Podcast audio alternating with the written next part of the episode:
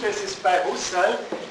Äh, das ist natürlich nicht nur das oder nicht primär gedacht als das Einüben von Regeln, den, die zu einem Habitus werden, sondern eben es ist das Eingeschriebensein solcher Assoziationsketten, Husserl spricht auch von habilitativen, also von Gewohnheitssynthesen, die in uns stattfinden. Und das macht er in Auseinandersetzung natürlich mit Hume, äh, für den ja die Gewohnheit überhaupt der Ort ist, von dem her wir Beständigkeit bekommen. Also äh, ganz im Sinne von Hume, wir sind Gewohnheit. Sie wissen, in der zeitgenössischen Soziologie, Philosophie hat Bourdieu ja ganz stark dieses Element des Habitus äh, für die Soziologie wieder fruchtbar gemacht.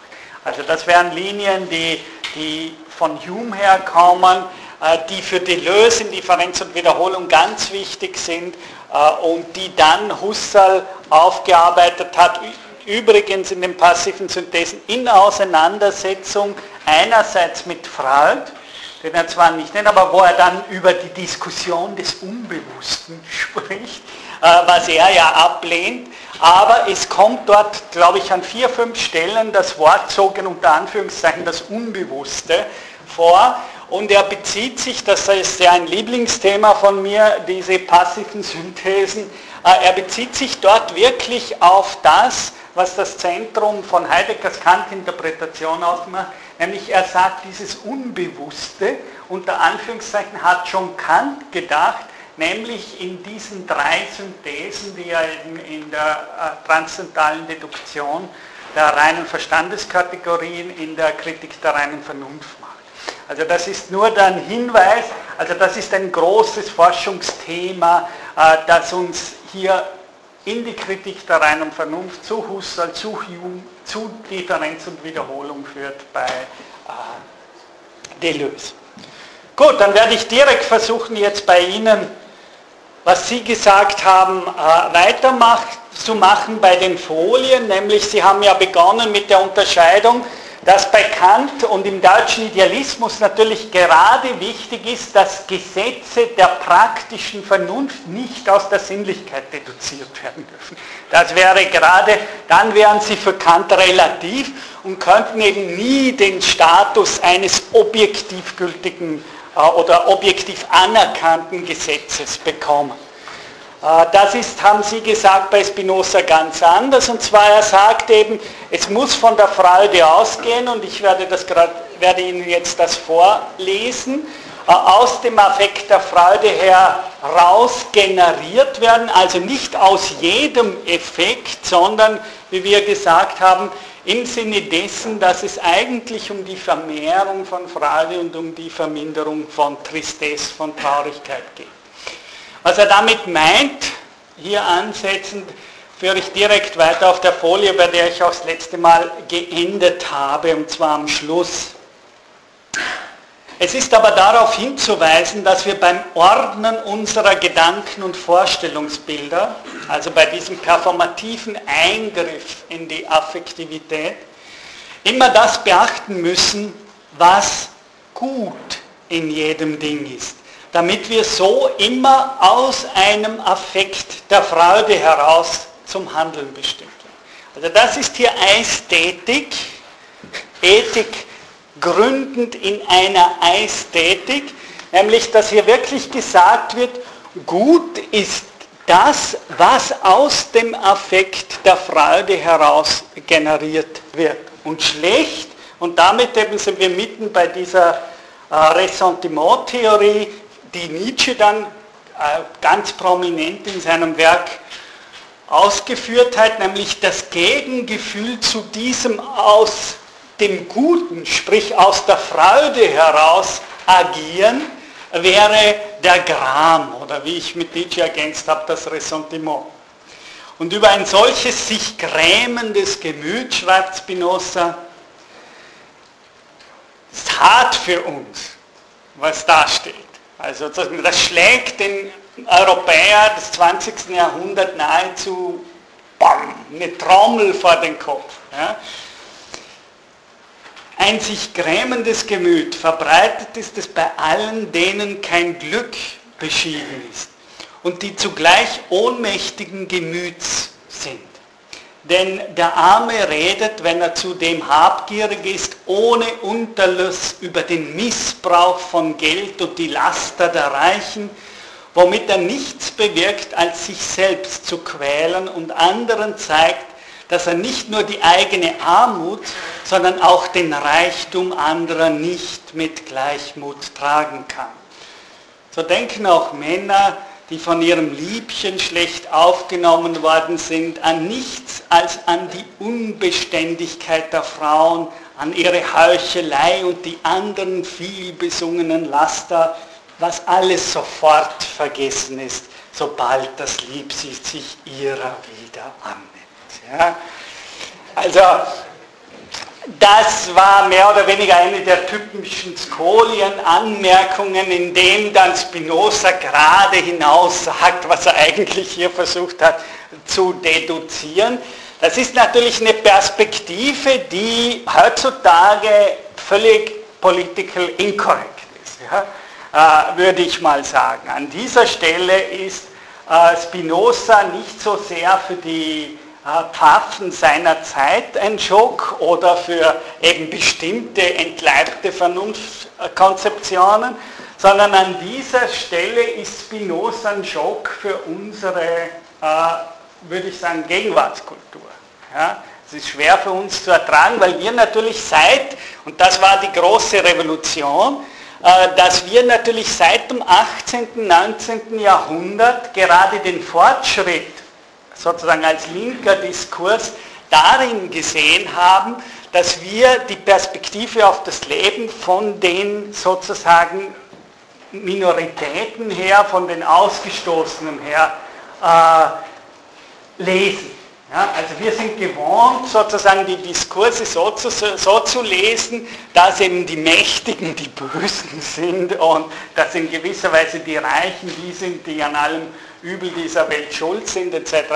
Spinoza hier äh, sozusagen ist eine Stelle, an der er, der von den Linken so wahnsinnig viel zitiert wird ja, und der immer wieder äh, in diesen Diskursen als einer der Neuerer, also es gibt ganz viele äh, Diskurse, die Spinoza mit Marx verknüpfen und so weiter und so fort.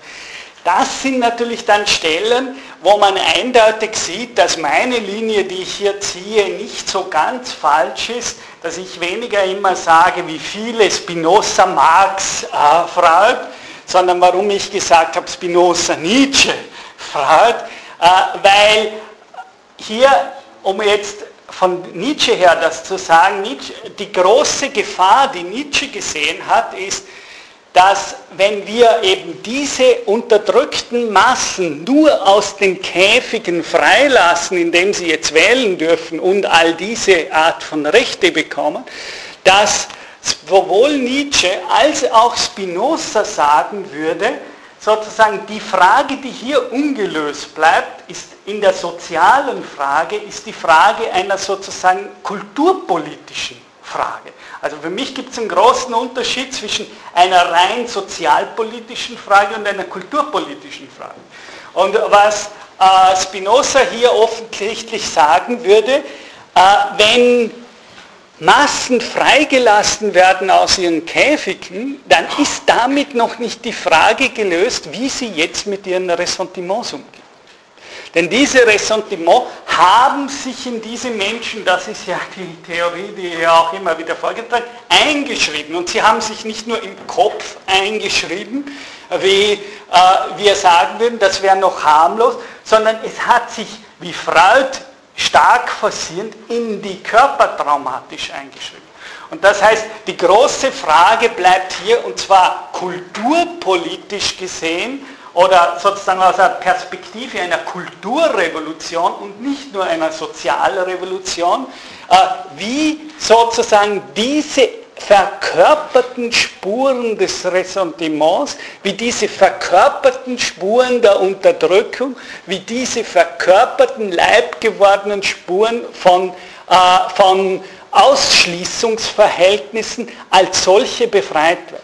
Und in dem Sinne bin ich sehr dafür, Freud in diese Linie zu stellen, weil sich hier natürlich wirklich die Frage stellt, wie können wir damit umgehen, dass solche in das Gedächtnis eingeschriebene Unterdrückungsmechanismen oder wie Foucault sagen würde, das Panoptikum der eigenen Perspektive, also sozusagen, wenn ich äh, im Gefängnis war, also mal extrem, oder, oder wenn ich Folter gespürt habe, um noch radikalere Beispiele zu selbst wenn ich da rauskomme, ist das in mir. Und die große Frage ist natürlich, wie ich jetzt mit dieser Erfahrung umgehe. Das ist für mich der entscheidende Punkt, den er sagt. Sozusagen, die große Frage ist, wie können wir, und das wurde meiner Meinung nach die Frage, die Nietzsche Kultur, als Kulturphilosoph auf Europa zukommen sah, wie kann in der Befreiung der unterdrückten Massen diese Befreiung so stattfinden, dass es nicht permanent zu Ressentiment-Explosionen kommt. Das ist die große Frage, die Nietzsche zum Beispiel kulturpolitisch gesehen hat. Äh, das heißt, wenn Sie so wollen, es ist hier wirklich eine psychoanalytische und die Ethik von Spinoza endet ja wirklich mit dem Weisen und sozusagen einer Heilungsvision. Da kommt ja wirklich das Heil vor und all diese Dinge. Das heißt, es ist eine wirkliche Frage, ich glaube, dass die asiatischen Philosophien das klarer gesehen haben. Nietzsche sagt, der Buddhismus ist ein einziger Versuch, äh, eine Kultur zu entgiften.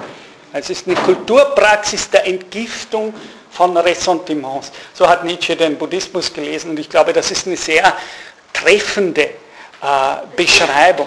Das heißt, hier geht es vor allem auch darum, nicht nur sozusagen, wie können wir in einem, sage ich mal, äußerlichen Sinne diese soziale Befreiung einer Kultur und sozusagen das Befreien der unterdrückten und ausgeschlossenen Massen riskieren, sondern wie kann das so passieren, dass als solches Freude und damit nicht nur Tristesse freigesetzt wird. Das ist meiner Meinung nach die Frage, um die er hier geht. Und diese Frage ist auch heute wenn wir gerade an politische Verhältnisse denken, zeitgemäßer denn je. Denn Europa hat offensichtlich ein riesiges Problem, dass es sich immer wieder in einer Art populistischer Ressentimentpolitik äh, zu entladen trachtet. Und eine wichtige Frage in dem Sinne, wie kann man diese, das ist meiner Meinung nach das Bonizistische, wie kann man an der Wurzel dieser Ressentimentkulturen arbeiten? Das ist zumindest meine Interpretation, wie ich mit so etwas wie diesem, dieser Stelle umgehe oder umzugehen versuche. Die Anti-Descartes-Geschichte werde ich da kurz überspringen. Es gibt übrigens die letzte Version dieser Folien auch schon auf der E-Learning-Plattform. Also alle Folien, die hier gezeigt wurden, sind, kann man bei der E-Learning-Plattform sich auch herunterladen für die Prüfung nächsten Mittwoch, wissen Sie, 2.2. Äh, schriftlicher Prüfungstermin.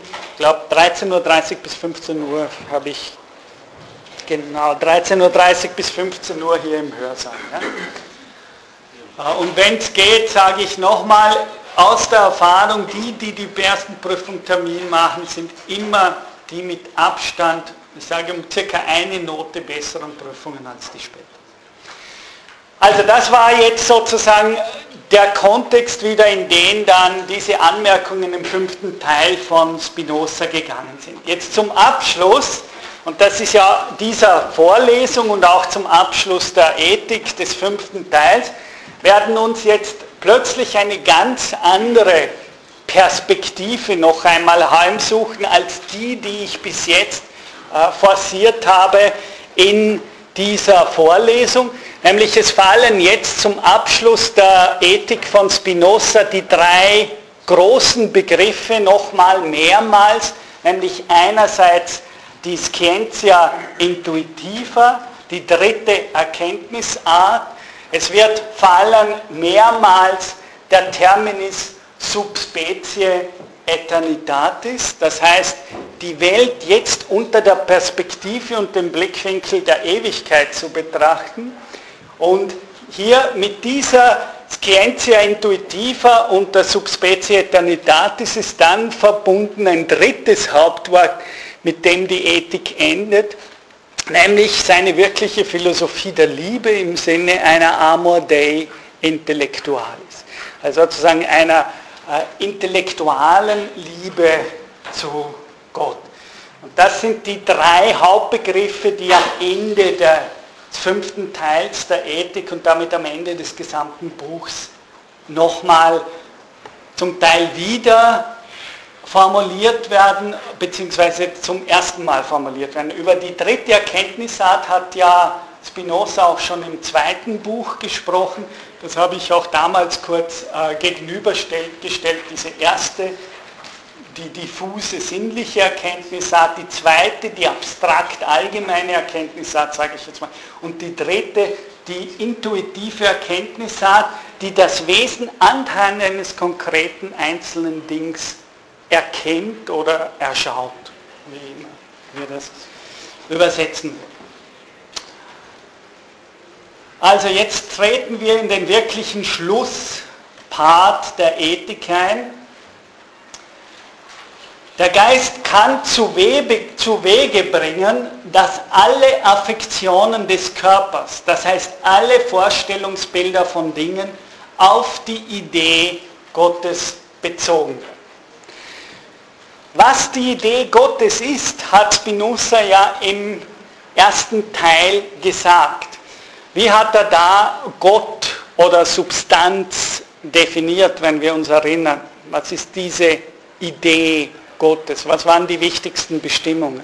Sie wissen, dass die allererste Überschrift heißt von Gott. Ja, so beginnt die. Wer weiß noch, was die wesenhaften Bestimmungen von Gott bzw. von Substanz sind? Ursache.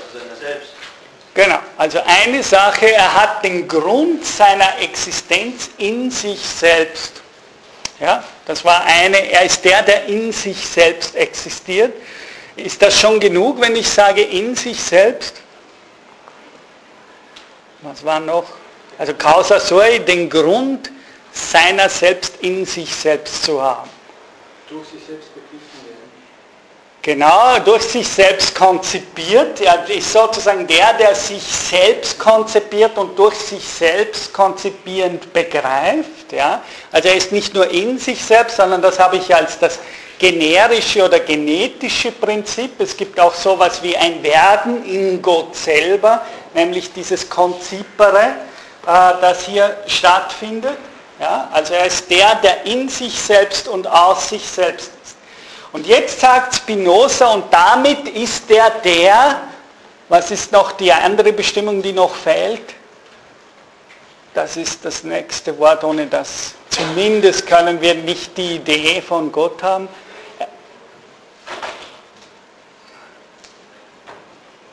Er ist der, der notwendigerweise existiert.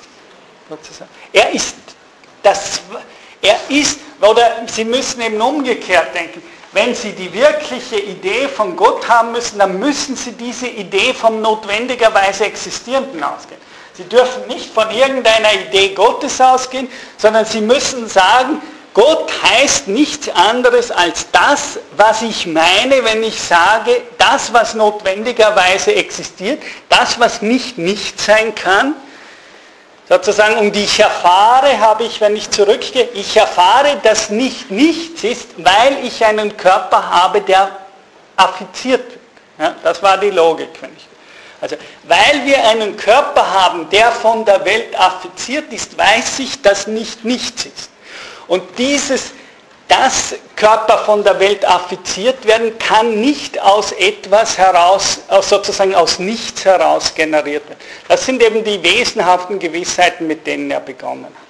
Und jetzt sagt er was ganz anderes. Jetzt sagt er, hier geht es nicht so sehr jetzt darum zu begreifen, äh, wie ist diese Idee von Gott in sich selbst zu verstehen sondern was Spinoza an der Stelle sagt, wenn wir den ersten Teil begriffen haben und jetzt diese ganzen Teile 2, 3, 4 durchgegangen sind, dann muss uns klar werden, dass wir auch eine ganz andere Art und Weise haben, diesen anfänglichen Begriff nochmal aufzufassen, nämlich jetzt nicht mehr so, wie Gott in sich selbst und aus sich selbst heraus existiert, sondern in der Frage, wie erscheinen die Dinge, also gerade die Modi, die endlichen Dinge in Bezug auf diese Idee.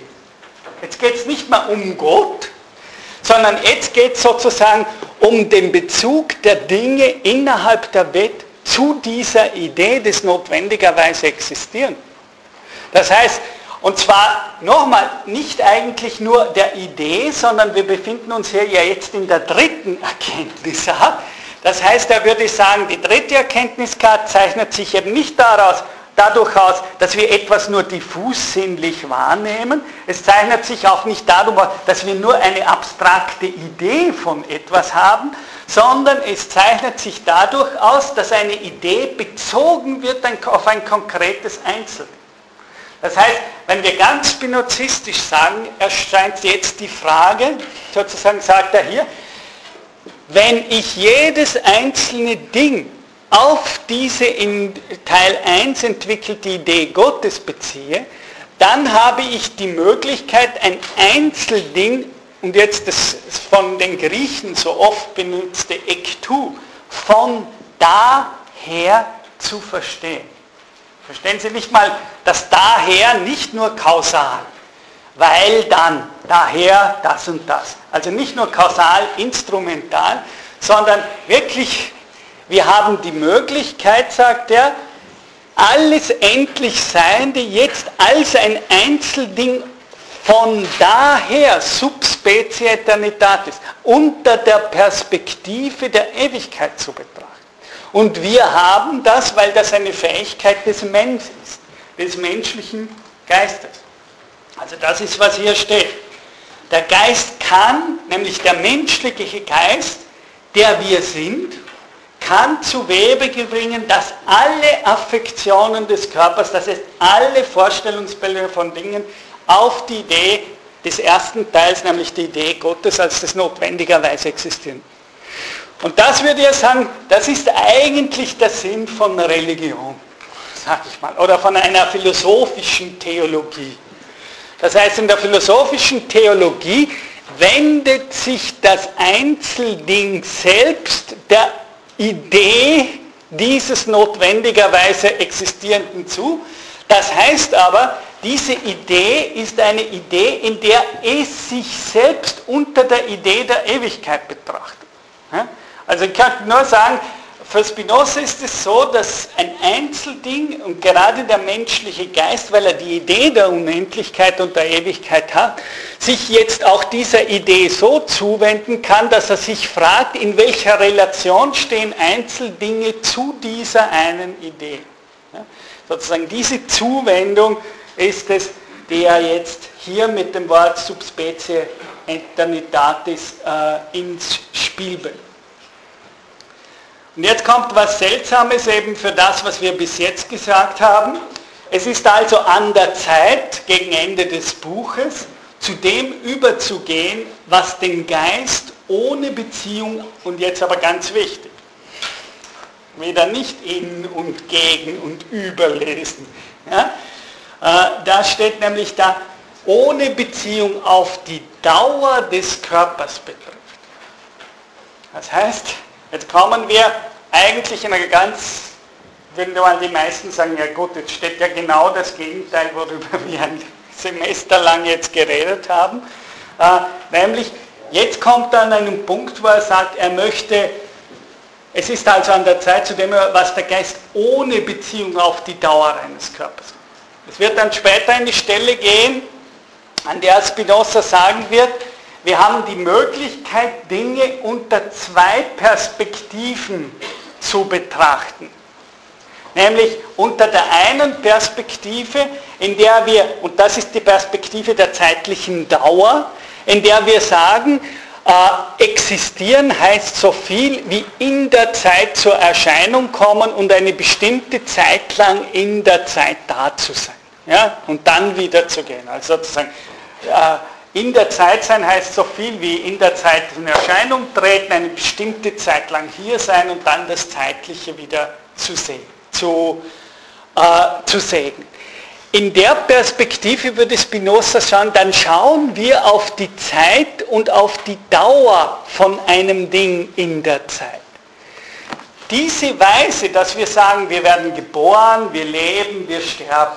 Ja, so, hat er, so hat Heidegger zum Beispiel geantwortet auf das, was Aristot wer Aristoteles war. Ja?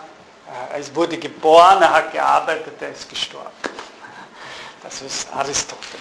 Das waren ja also das ist eine Perspektive, wie wir auf die Zeit schauen.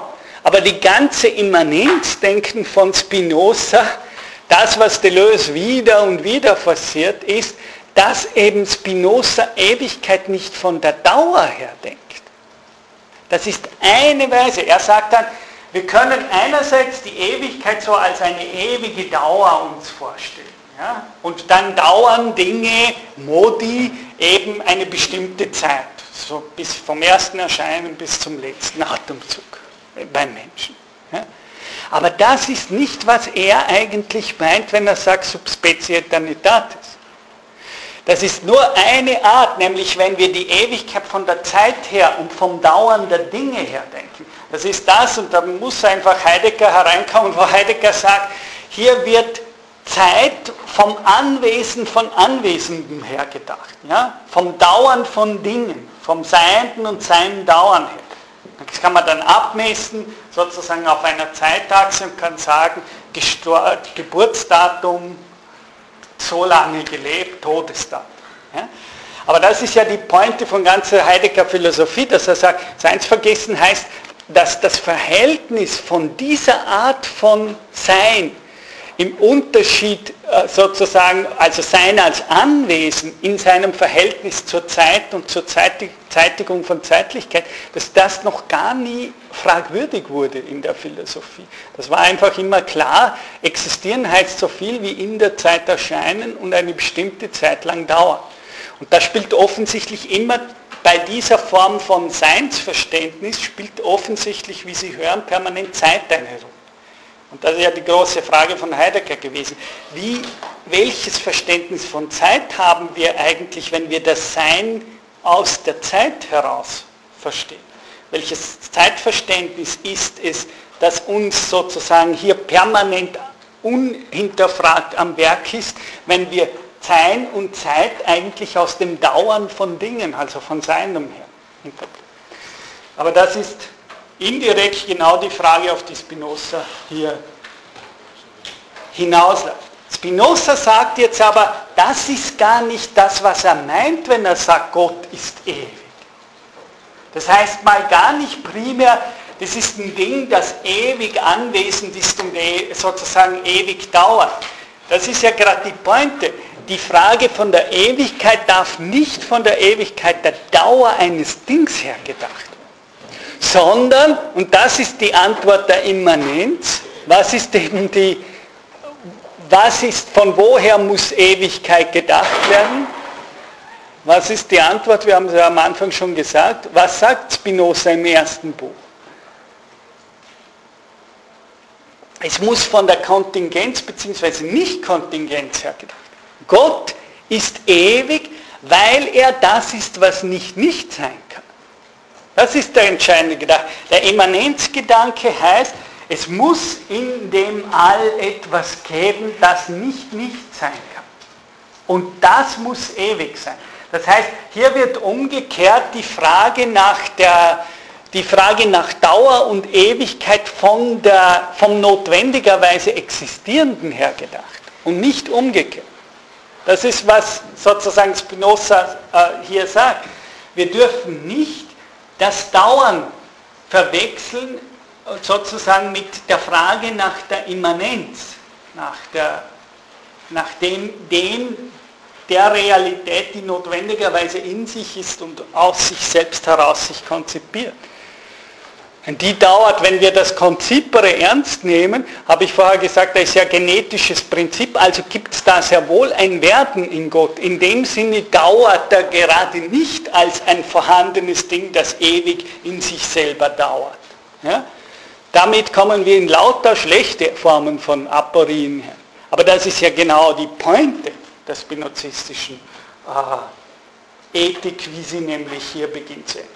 Das heißt, er fragt sich jetzt die Frage am Schluss, wie verhält sich eigentlich, und jetzt nehme ich es wirklich von der Scientia Intuitiva her, wie verhalte, und ich verwandle daher diese allgemeine Frage in eine Ich-Perspektive.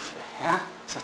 Ich frage jetzt plötzlich, wie stehe eigentlich ich zu diesem notwendigerweise existieren? Wie ist dieses Verhältnis von mir selbst zu dem, das niemals untergeht, wie Heraklit sagt? Sie wissen, ich habe, wenn Sie, oder Sie können sich sicher alle hier blendend erinnern, dass ich diese Vorlesung vor, circa, vor knapp einem halben Jahr mit einem Heraklit-Zitat begonnen habe. Ja? Wo ich gesagt habe, es gibt ein, ein, ein Fragment von Heraklit, das sagt, wie kann irgendwer das heißt, ein Mens humana, wie Spinoza das nennt, irgendwer. Wie kann ein Mens humana jemals verborgen bleiben vor dem niemals untergehenden Je? So heißt es bei Herakles. Wie kann irgendwer verborgen bleiben vor dem niemals untergehenden Je? Und das ist haargenau die Perspektive subspecie eternitatis. Ja?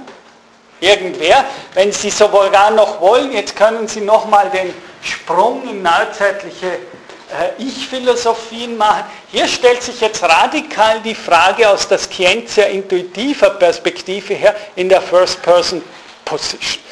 Ja, es ist eben nicht mehr die allgemeine Gattungsfrage und es ist auch nicht eine einfache Sinnlichkeit, sozusagen die diffus wahrgenommen wird, sondern es ist die Wahrnehmung der sinnlichen Affekt, des, wir müssen es genau sogar so formulieren. Dass sie wissen, dass was ist, haben wir gesagt, weil sie einen Körper haben, der von der Welt affiziert. Aber was, wenn sie diesen Körper unter der Perspektive der Ewigkeit anschauen? Was ist eigentlich? Dieser Körper als solcher ist natürlich irgendwann geboren und er ist irgendwann, wird er sterben. Aber die Frage nach einem Leben nach dem Tod ist überhaupt keine esoterische, sondern eine völlig evidente Frage, würde Spinoza sagen.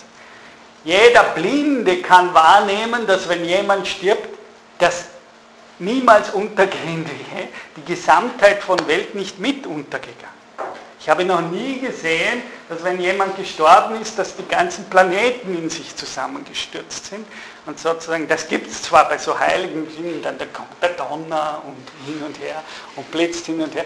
Aber irgendwo ist es so, dass doch wir immanent, nicht als irgendeine posthume esoterische Theorie, sondern immanent können wir wahrnehmen, da gibt es Modi, die kommen und gehen, aber in gewisser Weise das Ganze als solche ist nicht ein Modi. Das Ganze der Welt als solche hat nicht die Struktur eines Modi. Das kommt und geht. Äh, das ist, das ist was. Und daher, wenn wir diese Differenzen haben, haben wir auch die Möglichkeit zu fragen, ja gut, wie stehe ich als jemand, der 1963 geboren und irgendwann ein Kreuzchen haben wird, äh, wie steht dieses Leben äh, in Bezug auf die Subspezie Eternitatis? Nämlich in Bezug auf diese Idee von dem, niemals untergehenden Je. Und genau das ist ja die Pointe von Heraklit, das ist die Pointe von Heidegger in seiner Heraklit-Auslegung, dass er sagt, das ist eigentlich Definition von wer, von Person. Und das ist durch und durch spinozistisch. Durch und durch spinozistisch. Person ist nicht, wie Scheler meint, Aktvollzieher. Person ist auch nicht das, was äh, Kant meint eben primär als der, äh, der als Freiheitswesen sich mehr oder weniger verantwortend, wählend zu der Welt verhält, sondern was hier gesagt wird, und das ist amor de intellectualis, ist genau der Horizont von Heraklit, nämlich sozusagen die Menschen sind Menschen in dem Sinne, dass sie einen Körper haben, der im weltweiten affiziert werden gar nicht anders kann, als unverborgen zu sein gegenüber dem weltweiten der Welt, in dem er sich befindet. Wir können uns vor dem nicht verstecken. Wir können da gar nicht nicht hinsehen. Und das ist die Definition andererseits von Vernunftvermögen, von Intellektus. Ja? Der Intellektus ist nicht irgendein Verstandesvermögen mit ganz bestimmten Regeln, ist er auch. Aber was Spinoza hier sagt, der Intellektus ist die Fähigkeit, alles unter der Perspektive von Subspezie Eternitatis anschauen zu können, betrachten zu können. Das ist die Definition von Intellektus. Der Intellektus, und damit würde er sagen, sozusagen, diese Art von Anschauung ist eben fraglich, ob die Tiere haben. Die Tiere mögen, das würde sozusagen, hier ist der Europäer, ist die Frage, ob diese Art, die Welt unter dieser Perspektive anschauen zu können, auch den Tieren zukommt oder nicht. Das wäre sozusagen eine Frage, die man mit Spinoza sagt. Aber das Wichtige ist, dass hier Intellektus genau das meint. Es gibt die Antwort auf die Frage, wer ist es, der sozusagen diese Fähigkeit hat und der in gewisser Weise die Welt von dieser Perspektive Subspecies Eternitatis äh, betrachten kann. Und da ist jetzt, denken Sie an das Beispiel, also ich versuche jetzt das äh, wieder deleuzianisch zu wenden, äh, wir haben komischerweise, wenn wir als Körper da sind, also real empfinden, dass wir real inmitten einer Welt existieren, äh, solange wir so da sind, haben wir als Menschen die Möglichkeit, auch zu denken, die Frage, was da war, als ich gerade nicht da war. Das ist was im Sinne von Deleuze, worauf der hinaus Worauf Spinoza hier rauf ist, oder wenn, wenn man will, ganz Derrida, ganz Derrida gemäß, wie beim Schlafwandler. Das war das Beispiel, wo ich nochmal herauf Sie haben ja gesagt, Spinoza sagt, in dem Moment, wo der Schlafwandler in der Abwesenheit seines Selbstbewusstseins kann der Körper Dinge, die, der Körper, die er im Wachzustand nicht kann. Und dieselbe Argumentation in meiner Lesart wird hier noch einmal aufgenommen. Wir können das nicht nur in Bezug auf den Schlaf, sondern wir können das sogar in Bezug auf Geburt und Tod. Und genau das ist wieder äh, das ist natürlich sehr Heideggersch, aber das ist eben Heidegger, äh, Spinoza. das ist eben diese Achse da drüben zwischen den beiden. Dass Heidegger eben sagen würde, nur weil wir eine Erfahrung von nichts haben, können wir uns überhaupt die Seinsfrage stellen. Das ist das, ist, das, ist das Entscheidende. Die Abwesenheit, wie der da sagt, die Erfahrung unserer radikalen Abwesenheit äh, die, um wieder, das ist die Bedingung der Möglichkeit, überhaupt so etwas wie Körper und Anwesenheit erfahren zu können. Das ist das Entscheidende. Diese Abwesenheitserfahrung, diese Nichtserfahren, wenn Sie so wollen, ist konstitutiv für die ganze Problematik der Seins. Heidegger geht ja so weit, nur weil wir in dieses Nichts hinein und hinausgehalten sind, in diese Abwesenheit von uns selber, kommen wir überhaupt zum Denken. Das philosophische Denken antwortet schon auf diese Erfahrung des Hinein- und Hinausgehaltenseins. Ich möchte das weniger heideggerisch jetzt machen, als vielmehr äh, von der Reda her äh, fragen, oder sagen wir es mal ganz einfach. Sie können in Ihrer leibhaftigen Anwesenheit gar nicht anders als sich die Frage auch zu stellen, was war da, als sie nicht da waren? Dieser Frage entkommen sie als Menschen nicht. Das, ist, das, das würde ich sagen. Sie entkommen der Frage nicht. Und damit erfahren Sie eben die Differenz, dass Sie nur ein Modus sind im Unterschied zum notwendigerweise existieren. Das sagt das wieder sehr salopp sie waren länger tot, als sie lebendig sind. Sie waren länger tot, als sie lebendig sind. Und sie werden länger tot sein, als sie lebendig waren. Aber das ist hier die Frage, die er sagt. Und jetzt am Schluss stellen wir uns noch die Frage, die bleibt, nämlich dass wir in unserem physisch-körperlichen Dasein ja auch die radikale Abwesenheit unserer selbst denken können. Dass wir auch denken können, die Welt ohne unseren Körper. Aber wichtig bei Spinoza, nur in unserem Körper und solange wir einen Körper haben, können wir uns überhaupt diese Frage, Frage stellen.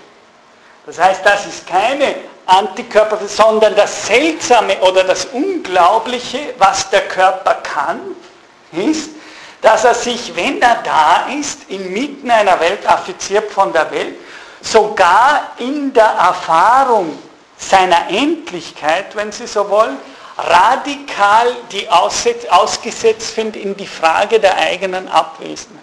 Wenn Sie so wollen, ich mag das überhaupt nicht, aber Sie könnten ein bisschen sagen, sein zum Tode.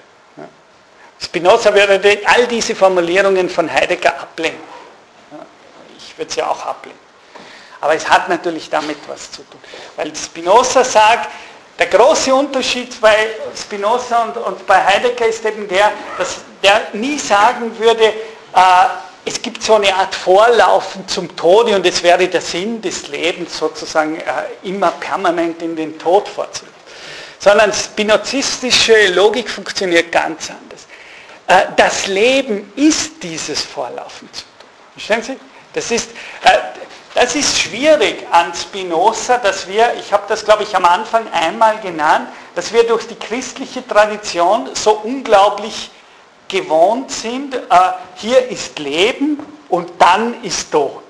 Als würde der Tod nach dem Leben kommen, als wäre der Tod das ganz andere zum Leben.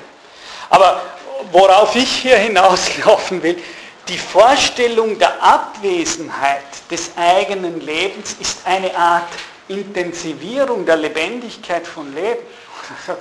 Das ist, es ist nicht der Tod das andere Ufer im Sinne Spinoza. Das ist, wir können, das ist ja, was er sagen will, wir können im Leben schon die Perspektive der Ewigkeit ein. Und darum wird die Ethikendung, die, die das machen, die müssen gar nicht so eine wahnsinnige Todesfurcht haben. Für die wird die Frage nach dem Tod und so weiter äh, radikal un, eigentlich unwichtig. Das ist anti-Heidegger ja, in diesem Sinne, worauf er eigentlich raus will. Es, es gibt eine Strukturanalogie natürlich, indem er hier sagt, äh, jetzt fragen wir uns eigentlich, wie schaut die Welt ohne uns aus, wenn unser Körper gewesen ist. Und wir können uns, was der Körper alles kann. Ja, das ist ja die Frage dieses Seminars. Am Schluss kommt er auf die wahnsinnige Dinge. Der Körper kann sogar noch das. Er kann sich sogar noch fragen, wie die Welt ohne ihn selber ausschaut. Das ist sozusagen die, der, der Höhepunkt an Fähigkeit. Der, aber ganz andere Intention wie bei Heidegger. In, in dem, was er sagt, die Ewigkeit, das ist ganz wichtig, die Ewigkeit, das sind alles so falsche Begriffe. Das ist eben, wenn man Immanenz nicht verstanden hat, würde Spinoza sagen. Ja? Dann ist es so, wann die Ewigkeit beginnt, dann nach dem Tod. Es ist eh klar, dass offensichtlich kann die Ewigkeit nicht irgendwann beginnen und schon gar nicht irgendwie, jetzt haben wir hier das Ding und dann beginnt nach dem Tod die Ewigkeit. Also äh, ich würde sagen vierte Klasse Hauptschule oder wahrscheinlich unterschätze ich hier die Drittklässler, äh, dass sie hier schon eine seltsame Aporie äh, finden würden, dass offensichtlich die Ewigkeit und das ewige Leben nicht nach dem Tod beginnen. Das heißt, was Spinoza diese ganze Immanenz denken, diese Kluft, die hier aufgebaut ist, die ist gar nicht so radikal, sondern ich kann hier und jetzt im Leben und Sie alle genauso diese Perspektive einnehmen. Und wer diese Perspektive im Leben einnimmt, der ist sozusagen die Ewigkeit beginnt ja nicht. Wir können hier und jetzt sozusagen in diese Perspektive der Ewigkeit hineinschauen und hineinwachsen. Wir sind in diese, als Menschen haben wir diese Möglichkeit. Im Gegenteil, Heraklit sagt, wir Menschen können gar nicht nicht so denken. Wir können das sozusagen sagen, ist mir wurscht, ja, interessiert mich nicht und solche Dinge. Aber äh, sobald der Nächste stirbt, ist evident, dass hier nicht die Welt stirbt, sondern jemand stirbt und dass also das sozusagen was bleibt, das was es gibt in dem Sinn evidenten Leben nach dem Tod aber eben in einer immanenten Weise. Verstehen Sie bei Spinoza? Das ist nie, natürlich nicht mehr, dass jetzt der Tote in irgendeine Sphäre hin. Und das ist was, was gesagt wird. Ja? Ich komme gleich. Diese Perspektive, sagt er jetzt, die sozusagen, wer diese Perspektive einnimmt und versteht, was Immanenz bestand, in dem erweckt sich, und jetzt kommt wieder der nächste Skandal, die Empfindung der eigenen Ewigkeit. Er spricht dann von dem Sontier. Also sozusagen, man kann, wir empfinden auch, dass wir ewig sind. Sozusagen, was jetzt wieder interessant ist, der Körper sozusagen tritt in Dialog mit dieser Perspektive. Es ist offensichtlich nur, nicht nur so eine intellektuelle Perspektive, wo man sagen, okay, jetzt machen wir mal irgendeine Art Versuchsanordnung und jetzt versuchen wir mal alle, alle, äh, alle Dinge unter dieser Vorstellung der Ewigkeit zu sehen. Sondern jetzt sagt Spinoza, in dem Moment reagiert oder antwortet de facto auch die Affektivität nämlich in der Empfindung der eigenen Ewigkeit. Und diese Empfindung der eigenen Ewigkeit ist dann verbunden mit Spinoza ganz klar mit dem Gefühl, dass das, was passiert, so wie es passiert, eine bestimmte Notwendigkeit. Nämlich aus der Perspektive Subspecie Eternita. Das ist jetzt sozusagen die höchste Freiheit. Hier kommen wir zu dieser seltsamen, es gibt es in vielen Philosophien, gerade wenn man außerhalb von Europa ist, gibt es das in sehr vielen, dass der höchste Zustand der Freiheit der ist, wo man einsieht, dass das, was ist, notwendig ist. Also, wenn Sie wollen, Fatalismus und Freiheit sind hier nicht zwei getrennte Sachen, sondern eben nicht die Wahlfreiheit ist hier Freiheit, sondern die Erfahrung, dass so wie die Welt geschieht und wie es passiert, eine seltsame Form von Notwendigkeit äh, erfahren. Und das Gefühl nennt er das Gefühl der Ewigkeit. Es ist dieses Gefühl, dass das mein Körper in seiner Art und Weise von der Welt affiziert zu werden und da zu sein, aus der Perspektive der Ewigkeit gesehen, eine bestimmte Form von Notwendigkeit. Und das Erkennen dieser Notwendigkeit ist das Scientia intuitiva. Das heißt, ich sehe jetzt, dass diese Modi in ihrer Abfolge in gewisser Weise, spinozistisch gesehen wirklich, wie aus einer seltsamen Form von Notwendigkeit, die nicht Freiheit widerspricht, äh, sich entwickelt haben. Und dieses Erfahren dieser Notwendigkeit ist notwendigerweise ein Gefühl der Freude. Und zwar ein Gefühl der Freude jetzt in angesichts dieser, Spezie, äh, dieser Subspezie Eternitatis und dieses Gefühl der Freude, das sich aus dieser Perspektive ergibt, ist das Amor Dei Intellectualis.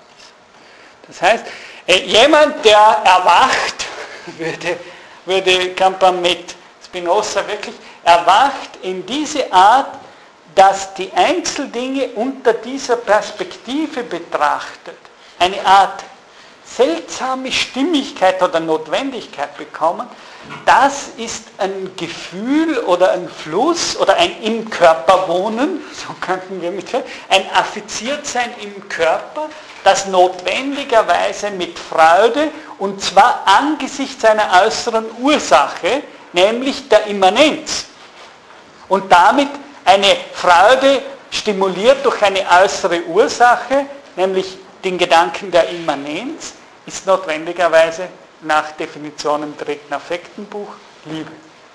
Das heißt, Amor Dei Intellectualis ist sozusagen das, was jetzt notwendigerweise nicht nur eine bestimmte Art von intellektueller Perspektive auf die einzelnen Dinge einnimmt, sondern es ist gleichzeitig sozusagen eine, wie Deleuze sagen würde, eine Steigerung von der Intensität da zu sein inmitten der Welt darzustellen, sich selbst und die Welt zu spüren. In der eigenen Affektivität, in der eigenen Physis. Das ist das Ganze.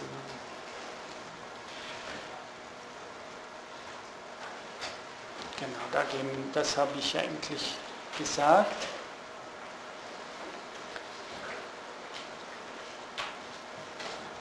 Genau, das habe ich auch schon gesagt. Genau, vielleicht, dass ich Ihnen hier die letzte, die Anmerkung, also den dritten Teil nochmal vorlese, damit Sie auch sehen, äh, ich habe nicht gelogen. Ja, mit dem, was ich gesagt habe, zumindest mit einigen Sachen. Also in dem, in dem letzten Teil hier auf dieser Folie, Anmerkungen. Dinge werden von uns in zwei Weisen als wirklich existierend begriffen. Entweder insofern wir sie als existierend in Beziehung auf eine gewisse Zeit und einen gewissen Raum begreifen oder insofern wir sie als in Gott enthalten und aus der Notwendigkeit der göttlichen Natur folgend begreifen.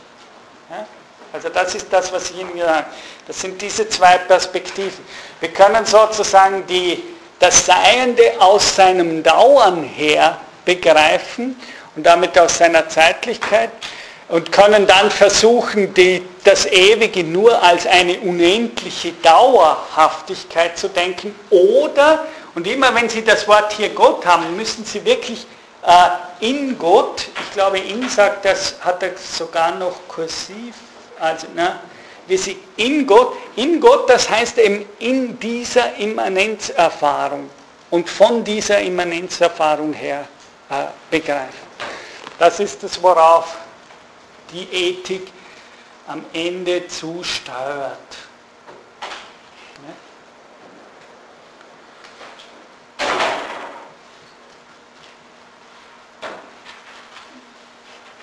Ja, das habe ich, das ist die Härte. Genau, das möchte ich noch. Das ist ein wichtiger Satz, das ist immer ein Satz, den der Deleuze äh, als meistens mit vier Rufezeichen oder so äh, vorgelesen hat. Die Augen des Geistes, nämlich mit denen er die Dinge sieht und beobachtet, sind eben die Beweise. Ja, berühmter Satz. Da sieht man schon, was für Spinoza ein Beweis ist. Ja. Das heißt, die Beweise sind keine äußerlichen Dinge, mit denen man irgendwelche abstrakten Wahrheiten deduziert, sondern was Spinoza an der Stelle sagt, die Beweise, die er hier in der Ethik vorführt, die Deduktionen hin und äh, die, die Demonstrationen, die Skolien, die er vorführt, die Augen des Geistes, nämlich mit denen er die Dinge sieht und beobachtet, sind eben diese Beweise. Das heißt, die Beweise sind de facto das, was den Blick der Augen reguliert was die Sicht auf die Dinge reguliert. Also hier ist ein, Beweis, äh, kann nicht mehr in einem näheren Bild direkt mit dem Schauen, also mit der Intuition im philosophischen Sinne, das Kenzer intuitiver zusammengebracht werden in ein Bild. Das heißt, hier ist die Wissenschaft die Wissenschaft, die Ethik ist das, was selbst die Augen reguliert und die Augen öffnet im Hinblick auf diese Sichtweise. Ja? Das ist nicht den Augen Äußerliches, sondern eher müssten Sie denken, was Deleuze eben immer betont, es ist eher sozusagen, die Ethik selber ist der Mechanismus dieses Schauens. Ja? Und Sie müssen ja denken, dass Spinoza von seinem Beruf her Optiker war. Also sozusagen, der hat, der hat Maschinen da gebaut, um das Auge richtig einzustellen. Und genau so denkt er die Beweise Das sind wie eine Art Maschine, ja, eine okkulte Maschine könnten Sie fast sagen, die dem Auge hilft, das zu sehen, was es sehen soll sozusagen. Er sagt das immer wieder, es wird wie wenn die, das Auge eben die Brennpunkte falsch sind und wir versuchen die mit Linsen oder mit Brillen wieder in den richtigen Fokus zu bringen. Diese Maschine der Fokussierung ist das, was er unter Demonstration versteht. Stellen Sie, wie weit weg hier das ist, von einer äußerlichen Art und Weise auf die Dinge zuzugehen. Ja?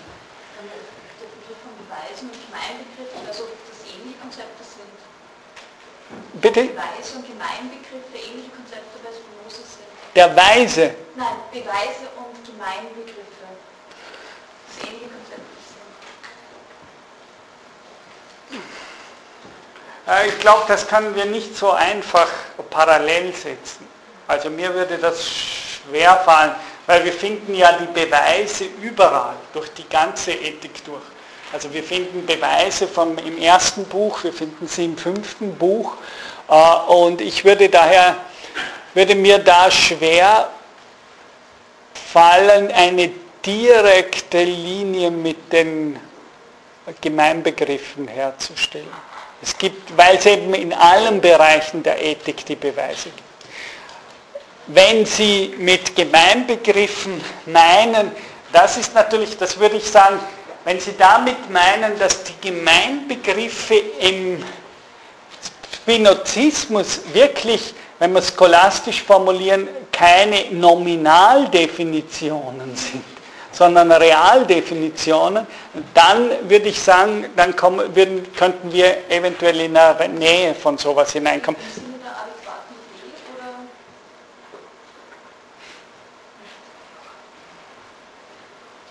Sie, Sie müssen, schauen Sie an, also vielleicht kann ich, Sie, kann ich so, wie ich Spinoza lese, als Optiker, wenn wir jetzt beim Optiker Spinoza sind. Ja?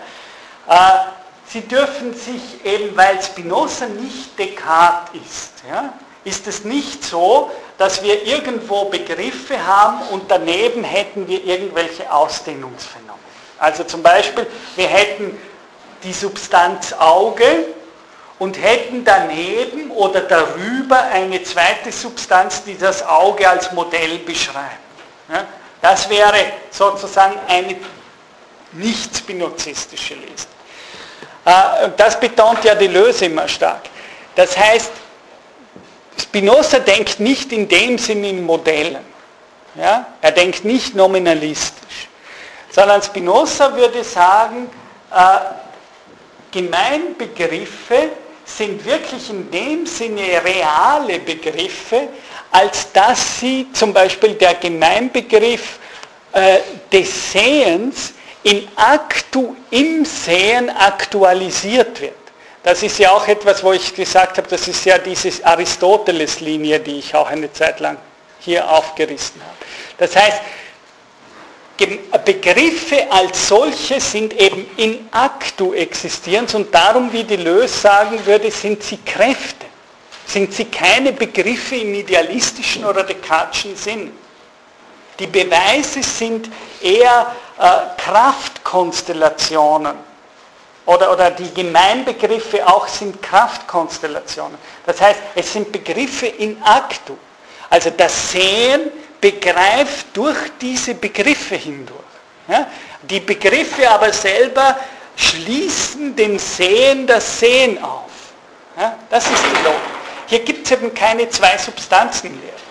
Das ist ja eine ganz wichtige Sache. Es gibt nicht den Begriff und der wird angewendet dann auf das Auge, als wäre das Auge oder das Sehen begrifflos.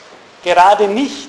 Es ist nicht eine tote Materie oder ein totes Ding Auge und jetzt kommt von außen der Doktor und schaut sich, oder der Wissenschaftler, und er schaut sich von Auge, von außen her das Auge an, um dann von außen her Modelle zu beschreiben, wie das Auge funktioniert.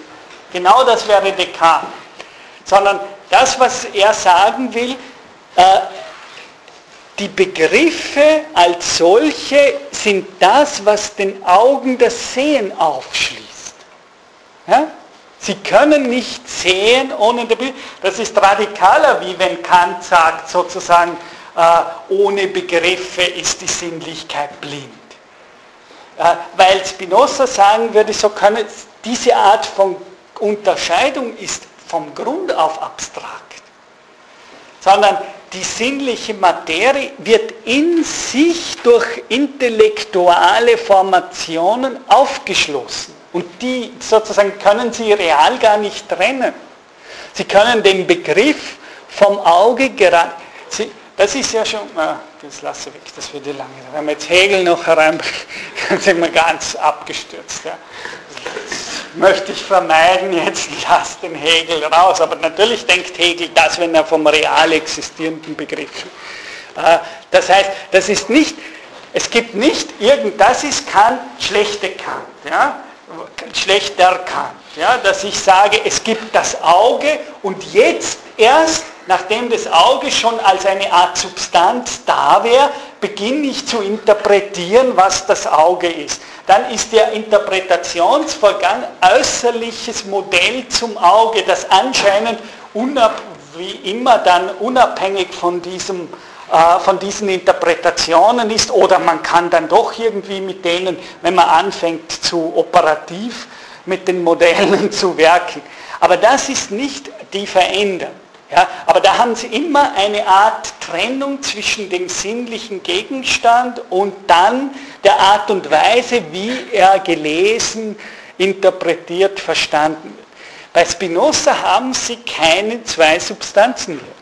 Das heißt, die Ethik ist als solches eine Art Okularmaschine. Es ist eine Art optische Maschine, wie der Deleuze immer wieder sagt. Es ist eine optische Maschine, in die wir hinein sollen und wenn wir sie verstehen, schärft sie unser Sehen. Das ist die Ethik lesen im Sinne von Deleuze heißt, sich in diesen optischen Apparat hineinbegeben. Und der schließt uns die Augen auf. Funktioniert genau wie er, wie sozusagen, wenn wir in, in die Schärfe durch Linse etc. mechanisch von einem Auge entsteht. Und das ist, was hier, was hier gesagt wird. Und in dem Sinne ist das, gilt das dann auch für Gemeinbegriffe. Die Gemeinbegriffe sind nicht etwas, was der Materie zugesprochen oder abgesprochen wird, sondern die Gemeinbegriffe sind selbst immanente Prinzipien des, des Materiellen. Sie sind sozusagen reale Kräfte und nicht äh, vom Subjekt her gedachte, im, im neuzeitlichen Sinne, also sozusagen idealistisch gedachte, hinzugedachte äh, Strukturen. Das meint er ja auch mit der, warum er sagt, eine Ethik in, mit geometrischen Prinzipien. Das ist ja, was Deleuze immer betont. Sie müssen sich wirklich, das Spinoza hat getan, sozusagen, er baut mit den Beweisen eine solche Maschine, wie Deleuze das aus. Die Ethik ist gebaut wie eine Maschine, die uns den Blick reinigt. Wie ein, ein Kanal, in dem wir diese Schärfe und je mehr wir sie verstehen, umso aufschlussreicher wird das von ihr Gesagte. Und was aufgeschlossen wird, wird unser eigenes korporales Verständnis. Also das ist das Beste, was ich Ihnen als Antwort geben kann im Moment. Also die Augen des Geistes, nämlich mit denen er die Dinge sieht und beobachtet, sind eben die Beweise. Wenngleich wir uns also nicht erinnern, vor dem Körper existiert zu haben, empfinden wir dennoch, dass unser Geist, insofern er die Essenz des Körpers unter einem Aspekt von Ewigkeit in sich schließt, ewig ist und dass seine so verstandene Existenz nicht von Zeitlichkeit her definiert oder durch Dauer erklärt werden kann. Darüber können Sie jetzt fünf Jahre meditieren. Ja? Also das heißt, hier, hier ist der, das, was Deleuze sagen würde, hier geht es darum, radikal zu lernen, zu unterscheiden, was heißt Immanenz und was heißt sozusagen Dauer. Das ist die Pointe dieses Aphorismus. Sozusagen. Die Frage ist, nicht den Gedanken der Immanenz von der ewigen Dauer her zu denken. Und das, was, was Sie sehen hier, ist, steht wirklich Sentimus. Ja? Also, dass unser Geist sozusagen diese Ewigkeit empfindet. Sentir. Das ist eben genau die Selbstaffektion, die mir so wichtig, so wichtig ist. Äh, von dieser Ewigkeit weiß ich nur, weil ich das Dasein physisch empfinde. Wenn ich, wenn ich nicht da wäre und wüsste ich nichts, dass es etwas sozusagen äh, Dauerhaftes geben oder Dauerhaftes, dass es etwas, was in sich selbst existiert, geben müsste. Das heißt, es ist ganz wichtig, das ist nicht naiv, was Spinoza hier sagt, sondern das ist gerade die Radikalität. Nur über Selbstaffektion gibt es auch so etwas wie Ewigkeit. Ich hätte keine von der bloßen Idee der Ewigkeit, komme ich nie zum real existierenden Begriff der Ewigkeit. Nie im. Da hat Kant recht. Wenn ich beginne mit dem Begriff der Ewigkeit, komme ich nie zu einem real existierenden Ewigkeit. Aber die Pointe ist, dass Spinoza genau den Schluss nicht macht, weil er hier ausgeht, offensichtlich von einem Sondier. Ich weiß, dass es eine reale Ewigkeit gibt, weil ich sie empfinde. Das ist eben über das Sondieren. Äh, dass es ein wirklich real existierendes gibt, weiß ich, weil ich es empfinde. Und das ist eben das, was für die deutschen Idealisten unmöglich war.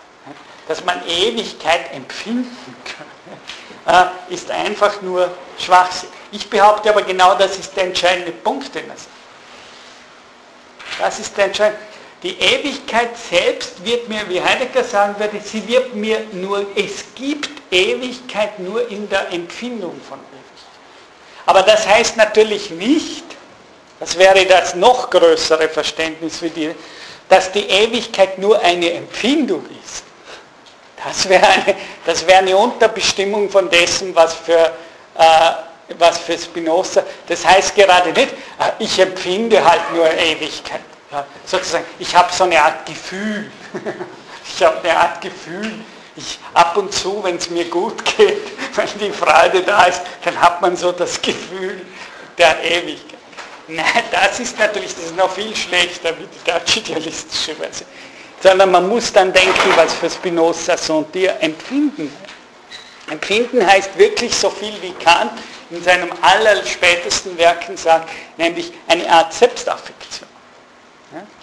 Das heißt, in, in, in sich. Wir könnten das Sentier, würde ich übersetzen mit in, in der Selbstaffektion von Welt unter der Perspektive der Ewigkeit beginnt sich der Körper im Aneinanderfluss der Freude selbst als ewig zu empfinden. Das heißt, hier ist die Empfindung, das ist ja genau einer der Clues der Empfindungslehre, die ich an der Stelle nochmal sage. Das heißt, dass Spinoza sagt sozusagen, es gibt transitive Gefühle und nicht transitive Gefühle, wenn Sie sicher. Transitives Gefühl würde ich sagen, also es gibt nicht nur Empfindung als ich empfinde jetzt Angst oder so, sozusagen die Empfindung als etwas, das ich in mir spüre, das Gefühl, sondern was, was Spinoza sagt, es gibt ja Empfindungen, in denen ich etwas empfinde. Ja? also einen Gegenstand empfinde, weil ich von ihm touchiert werde. Ich empfinde die Sonne, die mich kitzelt an den, äh, die Wärme der Sonne, die mich kitzelt an der Hand. Das wäre ein transitives Empfinden. Ich, es ist ja nicht so, dass ich dann sozusagen hier hingaffe und sage sozusagen, hier ist die Empfindung der Wärme, sondern ich sage, es ist die Empfindung der Sonne. Und das ist gar nicht so dumm. Weil sozusagen natürlich ist die Sonne da oben. ja? Aber trotzdem empfinde ich hier die Sonne. Und genau das ist, was, was Spinoza meint mit transitiven Gefühlen. Das heißt, wenn ich etwas empfinde, wie dieses Gefühl der Ewigkeit, dann ist es auch ein Gefühl, das mir etwas über die Welt sagt. Das heißt, das Empfinden ist nicht nur subjektiv, sozusagen ich fühle mich gut, sondern, sondern das, was in dem Empfinden selbst ist ein Erschließen von Welt. Das ist ein transitives Moment, ein objekthaftes Moment, ein sachhaltiges Moment. Und das ist, was er eben hier Genau, das habe ich auch schon. Genau, da zippen wir jetzt einfach drüber. Ich möchte nämlich, dass am unten Ende steht. Ja? Dann habe ich das Gefühl, dass ich Ihnen wirklich alles gesagt habe und das zwei Minuten bevor wir zu Ende kommen müssen. Das heißt, ich lese einfach noch die letzte, äh, den allerletzten Teil vor, mit dem auch die Ethik endet. Der Weise andererseits als ein solcher betrachtet ist nahezu ruhigen Gemüts. Sich seiner selbst und Gottes und der Dinge nach einer gewissen ewigen Notwendigkeit bewusst, hört er niemals auf zu sein, sondern genießt immer wahren inneren Frieden. Wenn auch der dahinführende Weg, den ich aufgezeigt habe, sehr schwer zu sein scheint, gefunden werden kann er doch. Aber alles, was vortrefflich ist, ist ebenso schwierig wie selten. Also in diesem Sinne enden wir in einem Happy End.